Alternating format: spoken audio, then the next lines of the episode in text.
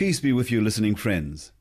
We greet you in the name of God, the Lord of peace, who wants everyone to understand and submit to the way of righteousness that he has established, and have true peace with him forever. We're happy to be able to return today to present your program, The Way of Righteousness. As you should know, there are five books in the Torah which God's prophet Moses wrote. In our last program, we finished the book of Genesis and crossed over into the second book called Exodus. Our prayer to God is that He will enlighten our minds and our hearts in all that we read in this profound book that is full of valuable instruction. We have already seen how the second book of the Torah begins where the first book ends. Thus we saw how the descendants of Abraham, Isaac, and Jacob, that is, the Israelites, settled in Egypt, far from the land of Canaan that God had promised to give them. In the first chapter of the book of Exodus, we read, These are the names of the sons of Israel who went to Egypt with Jacob, each with his family Reuben, Simeon, Levi, and Judah, Issachar, Zebulun, and Benjamin, Dan and Naphtali, Gad and Asher. The descendants of Jacob numbered seventy in all. Joseph was already in Egypt. Now Joseph and all his brothers and all that generation died. But the Israelites were fruitful and multiplied greatly and became exceedingly numerous, so that the land was filled with them. Then a new king who did not know about Joseph came to power in Egypt. Look, he said to his people, the Israelites have become much too numerous for us. Come, we must deal shrewdly with them or they will become even more numerous, and if war breaks out, will join our enemies, fight against us, and leave the country. So they put slave masters over them to oppress them with forced labor, and they built Pithom and Ramesses as store cities for Pharaoh. But the more they were oppressed, the more they multiplied and spread. So the Egyptians came to dread the Israelites and worked them ruthlessly. They made their lives bitter with hard labor in brick and mortar, and with all kinds of work in the fields. In all their hard labor, the Egyptians used them ruthlessly. Let us pause here. More than 300 years had passed since the death of Joseph. Another Pharaoh was reigning over Egypt, a king who had forgotten all that Joseph had done for the people of Egypt. This Pharaoh oppressed Israel terribly, making them his slaves how hard he made them work. Perhaps the Israelites thought that God had forgotten what he had promised their ancestor Abraham about their becoming a powerful nation. However, God hadn't forgotten a thing. God was, in fact, in the process of fulfilling what he had promised so long ago. Truly, God is faithful. He keeps his covenants. What God promises to do, he will do, even if man thinks he is slow. God was the one who conceived the plan to create a new nation from which the prophets and the Redeemer would come forth, and nothing would hinder the accomplishment of his plan. You remember that when God first revealed his plan to create that new nation, he started with an elderly couple, Abraham and Sarah. When Abraham was 100 years old, he begot Isaac. Isaac begot Jacob, and Jacob begot 12 sons who produced the tribes of Israel. When they moved to the land of Egypt, they numbered seventy people. But now, after some three hundred years, they had become a great multitude, more than a million people. Did God do what he had promised long ago? Did God make of Abraham a new and vast nation? Yes, he did. God is faithful and cannot go back on his word. He is worthy of glory forever. In today's reading, we see how Pharaoh oppressed the tribes of Israel, making them his slaves. However, we also see that every time Pharaoh tried to dominate and diminish the tribes of Israel, God would cause them to flourish and multiply. Thus, the scriptures record that Pharaoh became very angry and gave this command to the Israelites Every boy that is born you must throw into the Nile. What do you think about this? Who was leading Pharaoh in this wicked plan? Satan, that's who. And why did Satan want to oppress and destroy the people of Israel? Because Satan knew that God had promised to send into the world a Redeemer who would deliver the children of Adam from the power of sin and hell. And Satan knew that this coming Redeemer would descend through the nation of Israel. That is the reason Satan incited Pharaoh to persecute the people of Israel and even attempt to wipe them out by having all their baby boys thrown into the river Nile. But God, who is stronger than Satan, planned to use a man from within the tribes of Israel to deliver his chosen people from the hand of Pharaoh. Do you know the name of this hero? Yes, it is the renowned prophet of God, Moses, Musa in Arabic. But Moses' parents, Amram and Jochebed, were also heroes, because according to the scriptures, they were not afraid of the king's edict. In the second chapter of the book of Exodus, we read about the early years of Moses' life. The scripture says, Now a man of the house of Levi, who was the third son of Jacob, married a Levite woman, and she became pregnant and gave birth to a son. When she saw that he was a fine child, she hid him for three months. But when she could hide him no longer, she got a papyrus basket for him and coated it with tar and pitch.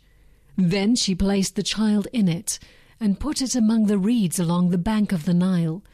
His sister stood at a distance to see what would happen to him. Then Pharaoh's daughter went down to the Nile to bathe, and her attendants were walking along the river bank. She saw the basket among the reeds and sent her slave girl to get it. She opened it and saw the baby. He was crying, and she felt sorry for him. This is one of the Hebrew babies, she said. The Egyptians called the people of Israel Hebrews. Then Miriam, the sister of the baby, who was hiding among the reeds, asked Pharaoh's daughter, Shall I go and get one of the Hebrew women to nurse the baby for you? Yes, go, she answered, and the girl went and got the baby's mother. Pharaoh's daughter said to her, Take this baby and nurse him for me, and I will pay you. So the woman took the baby and nursed him. When the child grew older, she took him to Pharaoh's daughter, and he became her son. She named him Moses, saying, I drew him out of the water. This is the story of the birth of Moses. Think of it. While other male babies were being killed, baby Moses was being nourished by his own mother and protected by Pharaoh, the wicked king. God had his hand in all that had happened in the life of Moses. God planned to use Moses to deliver the children of Israel from their slavery. How deep is the wisdom of God, far surpassing the wisdom of Satan or man. Do you know where Moses grew up after he was weaned? He grew up in the house of Pharaoh, who, as you know, was oppressing the people of Israel. Yet God intended to use Moses to deliver the Israelites from the hand of Pharaoh. God, in his plan, chose to use the daughter of the cruel king to protect Moses. God knew that the king's house would be the safest and best place for Moses. God also knew that there were many things Moses needed to learn and understand so that he would be properly prepared to lead the children of Israel. Thus the scripture says, Moses was educated in all the wisdom of the Egyptians and was powerful in speech and action. But Moses had still much to learn. The scripture says, One day after Moses had grown up, he went out to where his own people were and watched them at their hard labor. He saw an Egyptian beating a Hebrew, one of his own people. Glancing this way and that and seeing no one, he killed the Egyptian and hid him in the sand. The next day he went out and saw two Hebrews fighting. He asked the one in the wrong, Why are you hitting your fellow Hebrew? The man said, Who made you ruler and judge over us? Are you thinking of killing me as you killed the Egyptian? Then Moses was afraid and thought, What I did must have become known. When Pharaoh heard of this, he tried to kill Moses, but Moses fled from Pharaoh and went to live in Midian. Thus we see how, at first, Moses tried to deliver the children of Israel by his own power. However, that is not how God wanted it done. God wanted to use Moses as an instrument to liberate the children of Israel. Israel's deliverance was not to come from Moses, but from God. Moses in himself was only a man and had no power to free the children of Israel from the hand of Pharaoh unless God gave it to him. Thus, the scriptures tell us that for forty years Moses lived in the desert in the land of Midian. God had many important lessons to teach Moses in that hot and dry wilderness. There is a verse in the Word of God which says, Whoever can be trusted with very little can also be trusted with much, and whoever is dishonest with very little will also be dishonest with much. Before God could commit to Moses the weighty task of shepherding the whole assembly of Israel, Moses first needed to show himself faithful in little tasks. Thus, the scriptures relate to us that there in the land far from Egypt, Moses became a shepherd, got married, and had two children. For forty years, Moses was a faithful shepherd. There in the desert, while Moses was shepherding his father in law's flock, God was preparing Moses for the day when he would shepherd the nation of Israel. God had great plans for Moses and his people Israel. Next, the scriptures say in Exodus chapter 2 During that long period, the king of Egypt died. The Israelites groaned in their slavery and cried out, and their cry for help because of their slavery went up to God. God heard their groaning, and he remembered his covenant with Abraham, with Isaac, and with Jacob. So God looked on the Israelites and was concerned about them. The children of Israel remained slaves for a very long time. Oh, how great was their oppression! But God had not forgotten them. God planned to deliver the people of Israel from their slavery. We might ask, why did God plan to free the children of Israel from the hand of Pharaoh? Was it because they were better than others? No. The Israelites were sinners like the people of Egypt, like all people. Why then did God have such special plans for the children of Israel? Simply because of his faithfulness and his mercy. Let us read again the last verse. We read, God heard their groaning, and he remembered his covenant with Abraham, with Isaac, and with Jacob. Observe God's faithfulness. So God looked on the Israelites and was concerned about them. Observe God's mercy. Yes, God, in his faithfulness and mercy, remembered his covenant which he had made with Abraham when he said to him, I will make you into a great nation. You will be a blessing, and all peoples on earth will be blessed through you. Your descendants will be strangers in a country not their own, and they will be enslaved and ill treated four hundred years. But I will punish the nation they serve as slaves, and afterwards they will come out with great possessions.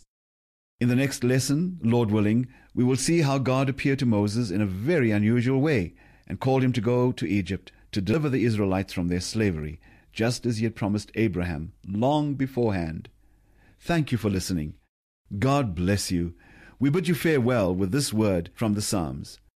Give thanks to the Lord, call on his name, make known among the nations what he has done.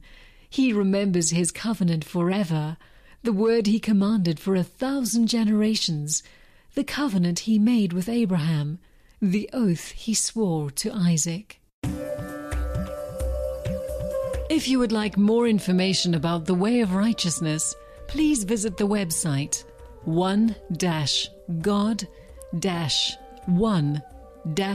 one-god-one-message.com or you may email us at resources at rockintl.org.